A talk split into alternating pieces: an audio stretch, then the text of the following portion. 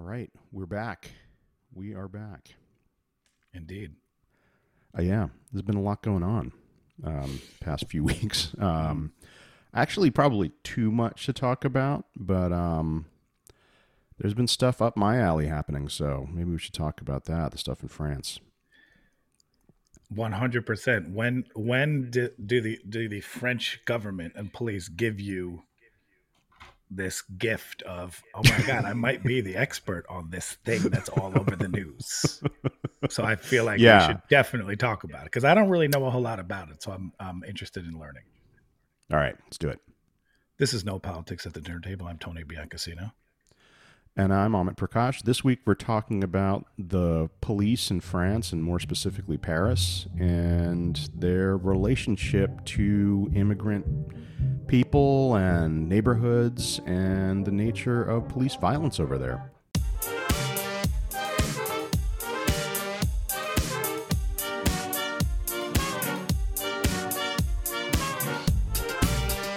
All right. Um, so just as a recap, I think most people know something about this. What happened last week? Um, last Tuesday, a 17 year old boy um, was pulled over by the French cops um, to do an ID check. Um, and in France, ever since they instituted the uh, the national identity card, they call it, um, in like the late 40s, uh, early 50s. Um, that became the pretext for cops to stop you at any time and be like, let me see your papers. Right. So that unlike in America where they can't, they, they can stop you if they think you're maybe going to commit a crime or something like that. Um, or if they have a tip or something like that. In, in France, they can just say, show me your ID. Right. So, so that's, that's a big difference. And that gives them a lot of latitude on to decide who they going to who are they going to stop, right? They're not going to stop everybody. They stop often very particular people in very particular neighborhoods. Um, and so this kid, um, Nahel Merzouk, um, who was of Moroccan and Algerian descent, but it was you know French, right? Like he's you know born in France, raised in France, went to school in France, all those things. Um, but you know he's a visible minority in France, right? He looks different. He's got tan skin, etc. Um, he's pulled over, and um, like the cops often do, as we know this in America, the first story that comes out about what happened um, was a lie, like a straight up lie that he tried to ram them with the car, and then therefore they shot. Um, another like little thing for like the more contemporary stuff is in 2017 the French passed a law allowing the French police to use their weapons um, and use deadly force in traffic stops with greater ease when they thought either the person was going to flee and hurt somebody or hurt themselves or hurt the cops themselves. Right. So, um, you know, are they going to go commit suicide or are they going to ram into a bus or are they going to try to run over the cops? You're allowed to pull out your gun and, and, and shoot. In this case, the guy hadn't even pulled away, um, and the cops already had one of the cops already had the gun drawn, and then just fired a single shot. And you can hear him scream, "I'm going to put a bullet in your head!" Um, right when they pull up to him. Right. So, um, thankfully, he's under arrest. He's in prison. He's not been allowed out of prison actually um, for what they call voluntary homicide over there. But it erupted in these riots protests um, that ended up, you know, torching like something like 150 mayor's offices and schools and libraries and basically public institutions in France, which are like the representation of the state that they're trying to like attack, right? Um, died down now. You know, there's a big funeral uh, this past weekend, um, but this is something that's been going on for a long time. Um, so uh, I happen to know a thing or two about this. so if you have any questions, um, have at it. yeah. Um, I actually just think, you know, obviously I read your book. So maybe it would be interesting if you kind of just talk about the history a little bit of the relationship specifically between um, the French police and the minorities, um, specifically the ones in your book. Yeah. Um. Okay. How much time we got? No, I'm just kidding. Um, so we a couple ways to go through this is that one, if we look at like the origins of the police themselves, um, they're effectively an organization and a state institution that has been created to protect property. That's their that's their number one um, mission, and their origin story is about that. Uh, it, so they kind of grow up with industrial capitalism, and there's a sort of capitalist class uh, desire to protect property from now newly um, unemployed agricultural workers who are now coming to the cities and become quote unquote the mob and all that kind of stuff. So like there's like okay, we have to create this order, right? It's a very particular order. It's an order in service of certain people and not others, and that's their origins, right? And so over time, so let's say this like the police, their number one thing has been effectively the policing of poverty broadly, right? Like that's that's what they they do. They police the poor. Um, but then over time, there's other layers of, let's call it like discrimination in a very literal sense of like saying I'm going to discriminate between these two people, and I think these the, the people to the right are more suspect. Um, and there can be many reasons for that, and there's different like historical circumstances. So, for instance, very infamously uh, during World War II, uh, the French police, and particularly the the prefecture of police of Paris, which is what I've studied pretty deeply, um, they worked um, with the Nazis and actually jumped the gun and did more than the Nazis even asked in terms of rounding up Jews and identifying them, sending them to camps, who and most of them ended up in Auschwitz. Right, so. Um, you know, depending on the political winds that blow, that was a political order that built in anti Semitism, right? So, um, what did the police do? They enforced that order, right? Um, they're still doing their policing of poverty and stuff like that on top of that. With the case of, let's call it visible minorities, right? Because I think every nation has their minorities. Um, the minute you produce a nation, you're saying who's in and who's out. And it's never absolutely uh, um, exact once you draw a border that everybody's the same, right? So the minute you know nationalism produces its minorities, um, the the fact that they become racial minorities is a different thing, right? They they become racialized, and that's that's because of colonialism is the, is like the easy answer, um, simple answer with a, a, lot of details if you want them. Um, but with the French, you know, they're in Algeria. They're basically in North Africa, and then they take over West Africa. They're in Indochina et cetera, et cetera, Madagascar, all around the world in the in the Caribbean and so on. But in the 19 teens, um, basically during World War One, they either forced or enticed hundreds of thousands of North African men to either be labor conscripts or soldiers for the French army in World War One and that's when you get the first mass kind of migration.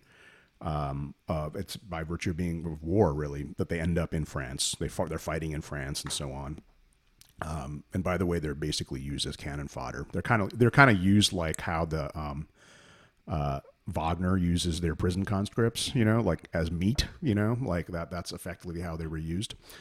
Um, so, but you know, when you do that, when you bring over hundreds of thousands of people to work, guess what? They stay, right? Like this is the one thing that human beings do. They move, they fall in love, they start families, they, you know, they so they started staying.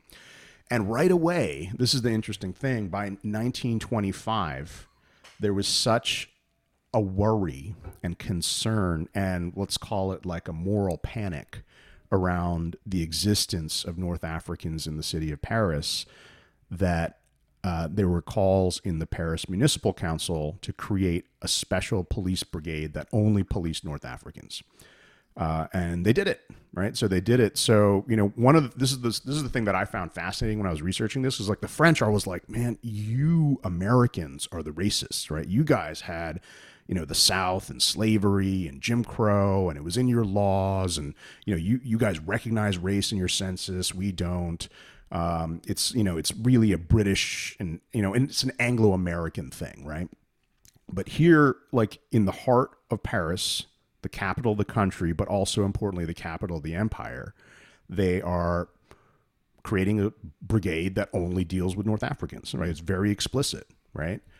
It'd be the equivalent of being like, let's create the Mexican brigade here right? Or let's create the Black Brigade, right? Now they already they effectively do that without saying it, right? But here they were just like, we're going to be you know out and proud about it, and so they wow. did that um, for years, and um, I can get into like all of like the the gory details, but but the long story short is for a basically about half a century. Um, there was consistently some form of North African brigade in the Paris police there was all these different permutations of their names and you know some of their missions, but it was basically the same. We're going to police mostly poor people. Now they also happen to be racialized minorities from our colonial holdings, and we are going to map the city to see you know where they live. Um, one of the things that all police departments do is sort of like create a census of the city. That's their, their own internal vision of what the city is and then police it accordingly. But that's like shot through with all their ideology. So, you know, these neighborhoods are like these are the bad quote unquote bad neighborhoods and you know we need to be more forceful there and and the thing with the brigade was that you know usually other um, parts of the parisian police would um, have a sort of chain of command where they there were different gradations to it. Like you know, there'd be like a commanding officer, and then like maybe another captain, and then there's like a division commander, that sort of thing. Right, very militarized. Um, the North African Brigade reported directly to the top. Right, so they had a lot of like let's call it operational flexibility. They could do kind of what they wanted because they really only had answer to the top person, um, which is the prefect of the police. And so as a result, you know, rough treatment of of North Africans was par for the course. Raiding them, harassing them, shaking them down for money. You know, like I mean, there's a lot of corruption built into this because if you give people that much power um, with almost very little accountability, you know, bad things are going to happen. Um, so you know, from the from the jump, people hated this brigade right? It, it wasn't like oh after time people like learned to like not like the north african brigade and the like no right away there were protests for this. So this is a thing that's been going on. I'm talking about 1925 we're in 2023 this is like basically 100 years right? Um, and uh, and i'm not saying that it's been exactly the same that throughout that 100 years but there's been a, a certain um, let's call it accent on the policing of North Africans and then later West Africans. Um, I mean, one of the interesting things that I found out is like when I was like finishing my research, like the files in the in the 1970s, um, you know, and like most most of official French colonialism's over by then, and so the files start changing from like you know the Algerian question or you know the Moroccan question in the colonies and blah blah blah and they, the files are just under. It's called the black problem, and um, and what that means is like, oh, we're having West Africans here now, right? They're supposedly are formerly are French nationals because lots of West Africa was under France, right? But now that they're actually in France, they've already been framed as a problem, right? So um, yeah, that's a, in a nutshell. That's kind of the the background to what makes this type of thing even possible. Why yeah. this this kind this kid would be pulled over. Um, why this kid, you know, and if you know anything about Paris, if you were in like the left bank in the fifth arrondissement, um, and you're a white kid uh, who's 17, you're pulled, you're not going to get shot in the face um, right. by the cops right away. It's not going to happen. You probably won't even get pulled over unless you're you're actually speeding or something. They're not going to pull you over for an identi- identity check. Um, so that's those are all the sort of planks that need to be in place for this horrific thing to happen.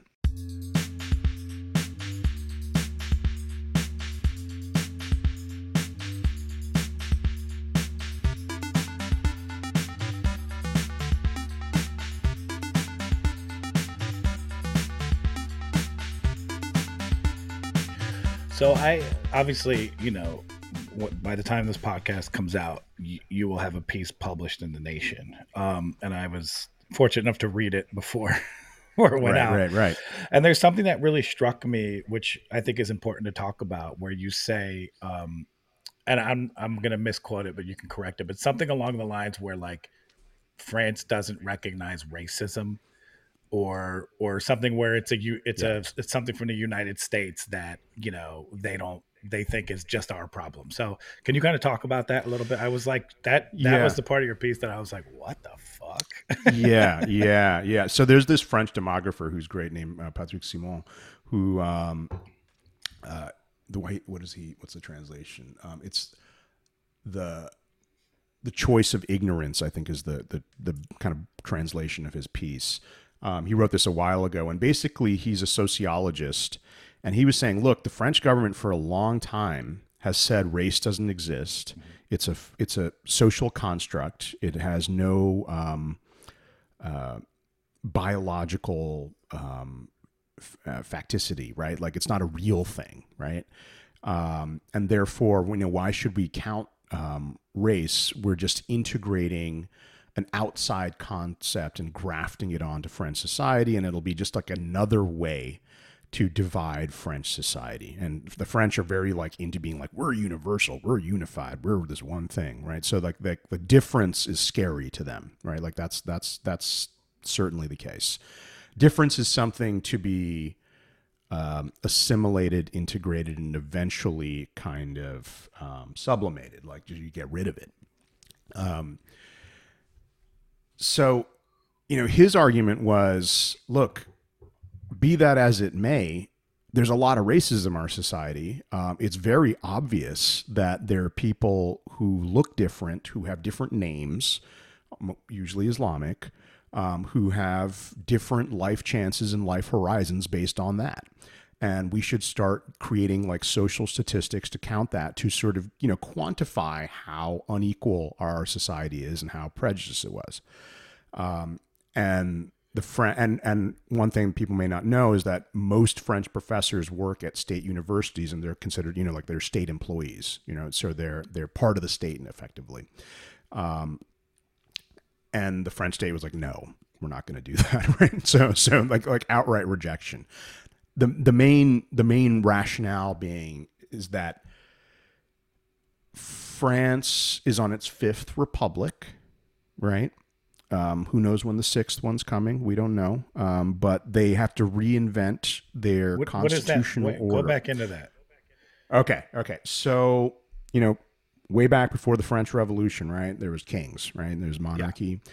And then you get the French Revolution, you get the First Republic. Gotcha, but then that's gotcha. overthrown, and you get the First Empire with Napoleon, and then you get the Second Empire with Napoleon III, and then in between that you get a Second Republic, and then you have another Restoration, and um, and then you get the Third Republic, and then the Algerian War collapses the Fourth Republic.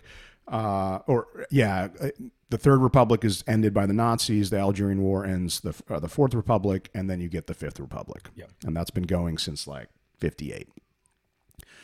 Um, so, so it's a rewrite of the Constitution each time. Rewrite of the Constitution, rewrite of the political and social order. Got it. Right. Um, and there might be some virtues to that, right? Like, like, like we are the other extreme is like we, you know, there's like this view that the the the Constitution is like this sacred document, and to ever touch it is like you know blasphemy. Right. Um, but the flip side is like the French, to a certain degree, have real, not just imagined concerns about holding things together, right? Um, and um, and they see difference as the thing that um, can infiltrate society and create these fissures between people and there's no longer unity and who knows we'll have to have another republic to like re- like rehash this right so like that that's the that's the like creeping lingering fear that's always there um so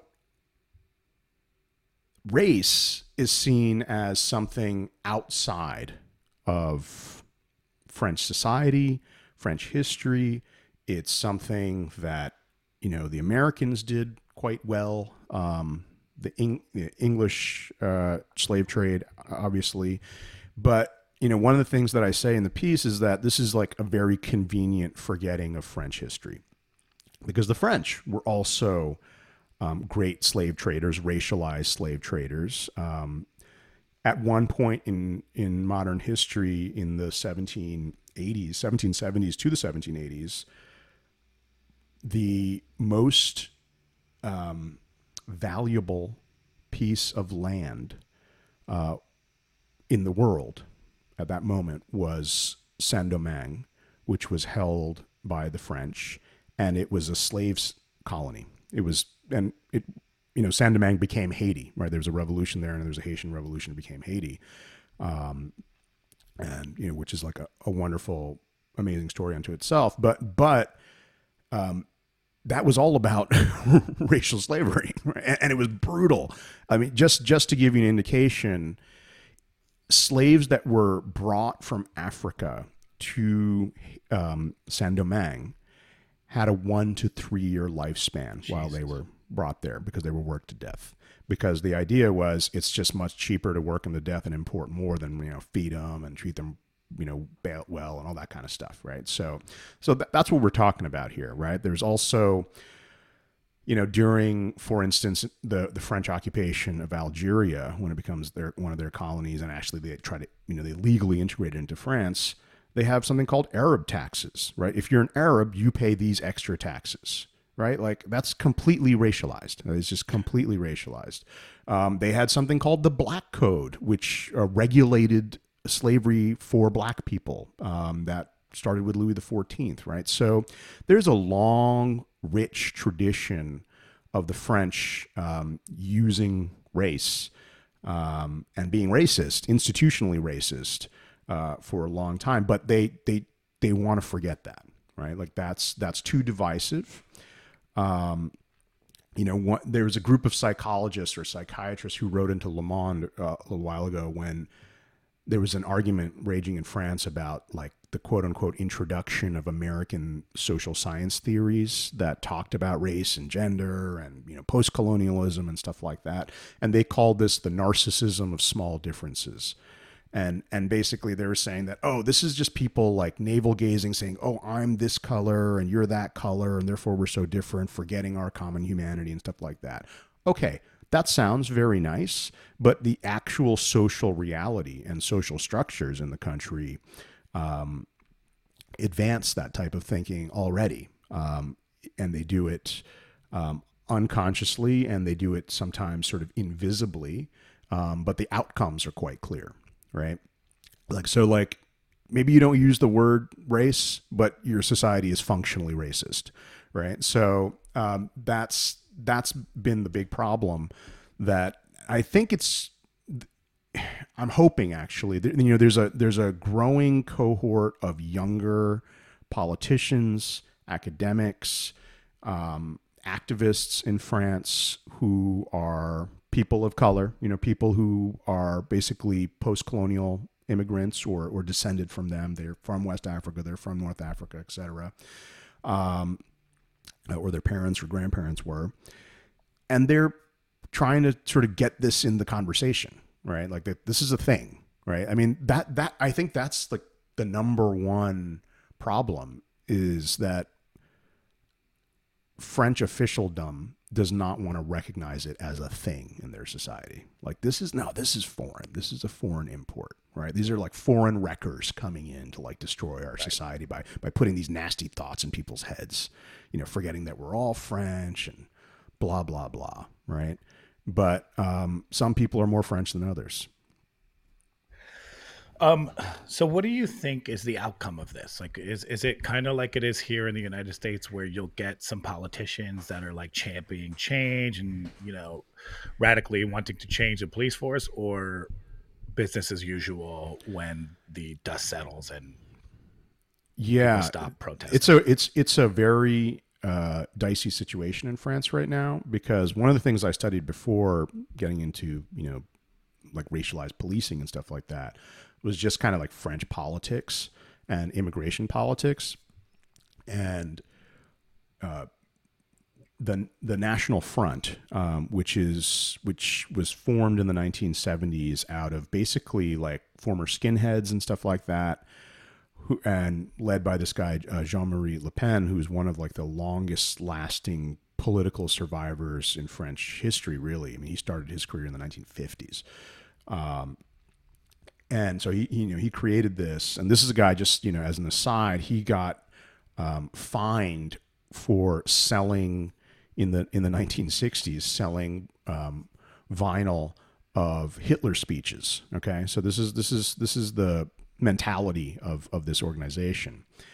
And when they they started out, they took like the skinheads and they put these guys in suits and made them look kind of respectable. And that's that was like Jean Marie Le Pen's great political insight is that we can't look like skinhead Nazis.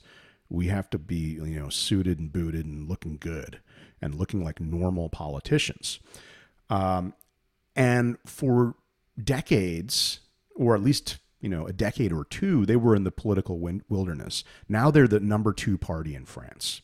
His right? daughter. And so his daughter Marine Le Pen is the head of it, and and she's done him one better because he's kind of like you know as he aged and he's like very old now he's like pushing i think maybe pushing 100 um, he, that he's been like openly anti-semitic and things like that and she also knows that look you're supposed to dog whistle to this stuff. You're not supposed to say it out loud. Right? So she booted him out of the party right? The party that he find it, founded and now she's the head of the party. And so she's very um, skilled at using language that is vague but winks and nods to all the right prejudices. Mm-hmm. Um, and so that's what Macron is up against, right? So Macron is up against, and he's, you know, he's a centrist effectively. Um, um, but what the political, kind of like the Republicans here, like the the Front National, um, who've now changed their name, but I'll just call them the the Front National because um, that's who they really are. Um, they're setting this. They're setting the terms of the conversation, right? So like everything they've said about immigration since the 1970s, 1980s has now become effectively policy. Um, the the sort of the being tough on the borders and uh, more identity checks and all that kind of stuff and you know keeping french jobs for the act true french and all that kind of that, that has become integrated into the mainstream discourse um, where it used to be the lunatic fringe, right? Um, in the same way that, you know, like 20 years ago, Marjorie Taylor Greene would not have been a thing. And yeah. now she's like one of the most prominent Republicans, right? Um, so that's that's what he's up against. And so I understand his political predicament, right? Because say what you want, he's better than them right? That's for sure. Absolutely. Right? They're they're like they're like straight up fascists, right? They're fascists in suits rather than in you know jackboots. Um, and so, but he's also got to deal with the fact that they have a huge constituency. Mm-hmm. So he's got to be tough on crime. He's got to be. He's got to say all those things. Um, he can't alienate all these people who are anti-immigrant and stuff like that. But then he also can't alienate part of parts of the left that he also needs as part of his coalition by being like overtly racist and saying that you know we need to get tough on just these neighborhoods these guys are bad and stuff like that like sarkozy did before him. Um, so that's his predicament. So in my view i think it's probably going to be um, more of the same. You know you, you probably remember in 2005 um, there were even bigger riots mm-hmm. that lasted about a month and you know um, they declared a state of emergency, uh, which they hadn't done since the Algerian War. Um, and uh, and then in the 80s there were also a number of riots. in the 70s there were a number of riots. So so there's there's a a, a long let's call it a long tradition of um, French state violence being targeted on these communities and being met with counter violence right like that that's and and in, in that way you can maybe like compare it to let's say the american policing of watts or something like that right you know like the watts riots of the 60s and then the rodney king riots uh, in, in watts you know mm-hmm. like in periodically um, there's this um, police vice that's on the community, and then um, a spectacular moment of police violence sets something off. Yeah. Right. Um, so unless there's like, you know, I think you know the only way um, you can kind of like face the problem um, is to you know actually talk about what, what what's happening and is that as much as you may not like the idea of race and and god knows the world history would have been very different had that category not been you know integrated into thinking um, you know we would have a very different world but the fact is that this is a global concept right that and and because france was also a global power at one point um, it also integrated um, these ways of thinking and and and particularly these ways of discrimination into their society. Like it wasn't just like out there; it's like in French society. It's like it's one thing. It's like okay, okay, we had slavery, but that was in Haiti. It wasn't like in France. But like yeah, but the the, the thinking, right? The thinking is crafted in France, right? Like uh, they didn't go to Haiti and write the black code; they wrote the black code in France. you yeah. know, like yeah. so. Um, that has to be reckoned with, right? And if you don't do that, then you know 10 years maybe in a week you never know when police violence is going to crop up right? right? so you know you know so whenever that happens again um, i think we'll be unfortunately back for another round of this Un- and again unless there is some sort of real national reckoning it's interesting because when we talk about um, this country so many of the well-off people mainly white um, they kind of accept police violence because crime is so high, especially in cities, Philadelphia, Baltimore, San Francisco. Sure. Um, and it's always this justification that, like, of course, you need to support the cops. You need more cops. You need crime. Um, and I always kind of associate or equate the crime problem with the gun problem we have here, right? Like, the, the, the two are married. You can't you yeah. can't fix one without fixing the other. But I'm wondering in in France specifically, where citizens are not armed like they are here, yeah, what kind not. of crime are we talking about? And like, what's the comparison to a place like the United States? You know, obviously, yeah, we so, have a lot more murders by gun violence here, but absolutely, what what is the um what's the big problem there? And and part of that question is is it the same scenario where it's the well-to-do people wanting the crime places to be policed heavily? Yeah. Um, on your last point, yes. Um, that's it's usually that's the pretty case. universal, I think, right? Yeah, it, it's but and here's but here's also the thing, right? So it is the case that and and you go to poor societies around the world and you're going to see this that that there is a coincidence of poverty and crime mm-hmm. uh, because um, people can't make ends meet sure. and crime becomes a way to do that and because certain practices are criminalized, they go underground, and there's all these stakes involved in getting caught, and then things become violent, right? Um, and so, like other societies, you know, it's not as if there are not drug gangs um, in these immigrant neighborhoods, poor, very poor immigrant neighborhoods. Um, it's not as if uh, there aren't shootings every now and then uh, between, usually between these gangs right over turf and stuff like that. Like like again like you can go around the world and tell that story right? Um, but um, what's i think unique for the again for like the french official mind like how they see this is that they see the possible and the actual alienation of the youth of these neighborhoods as being dangerous on two fronts. One is that they'll become, you know, like lifelong criminals, right? Like, and they'll, you know, they'll they'll get rough, right? You know, like they'll they'll become a certain type of person, right? And a certain life trajectory, which you know nobody really wants, right? Um, you don't want it for them, and you certainly don't want to confront them on a dark alley either, right? So like there's there's that. Um, the second part is that there's a worry that this alienation will be then lashed to the fact that they're Muslim um, and that they will drift towards jihadism and terrorism.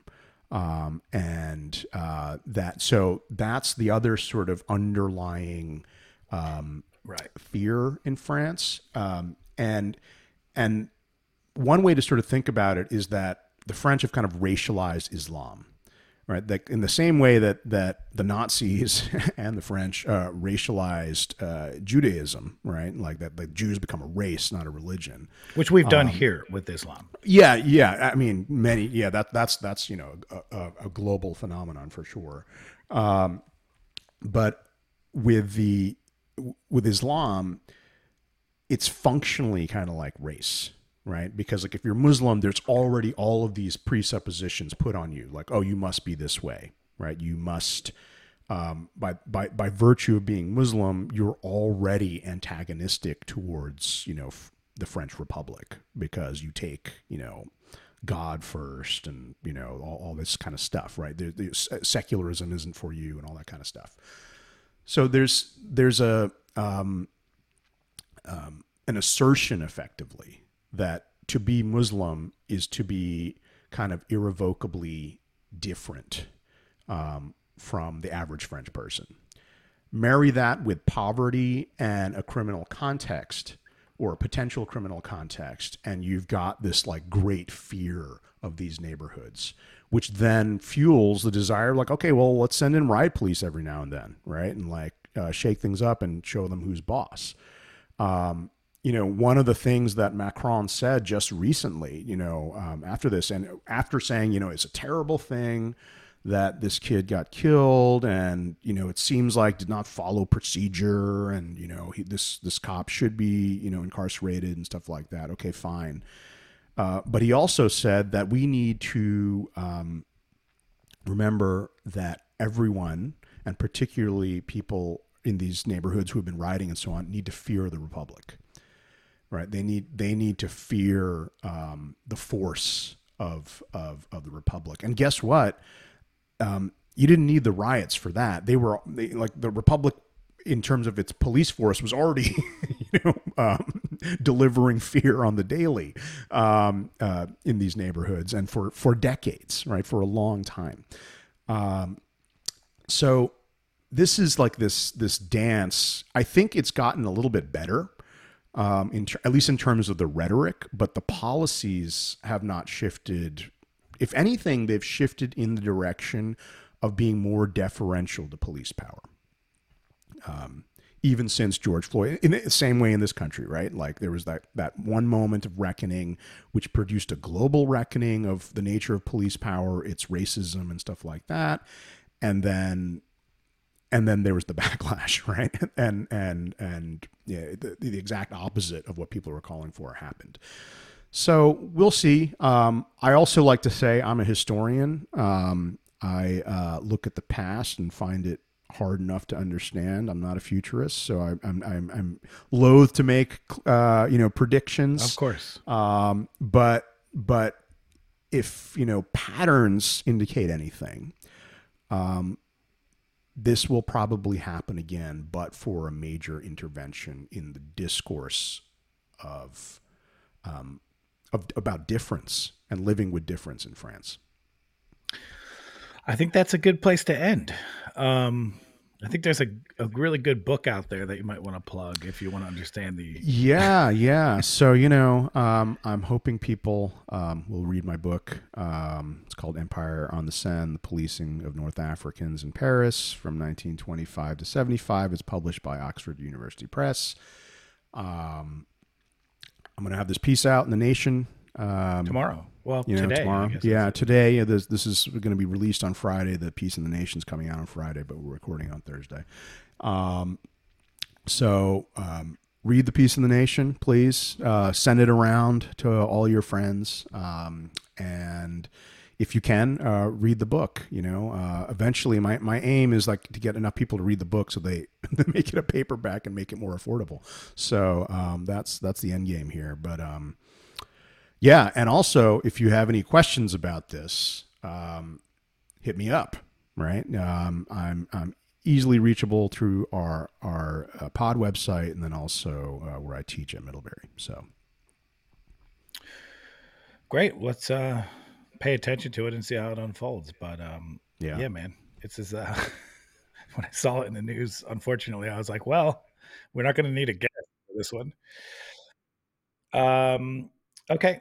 No Politics at the Dinner Table is produced by Amit Prakash. Um, a lot of our cool tunes by G. Beta Roy and our theme song by Alex Tepper.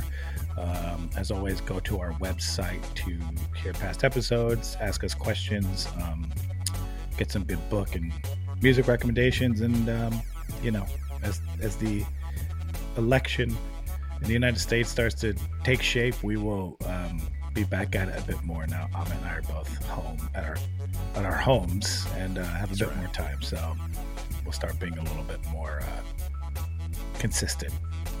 That's right. All right. See you next week.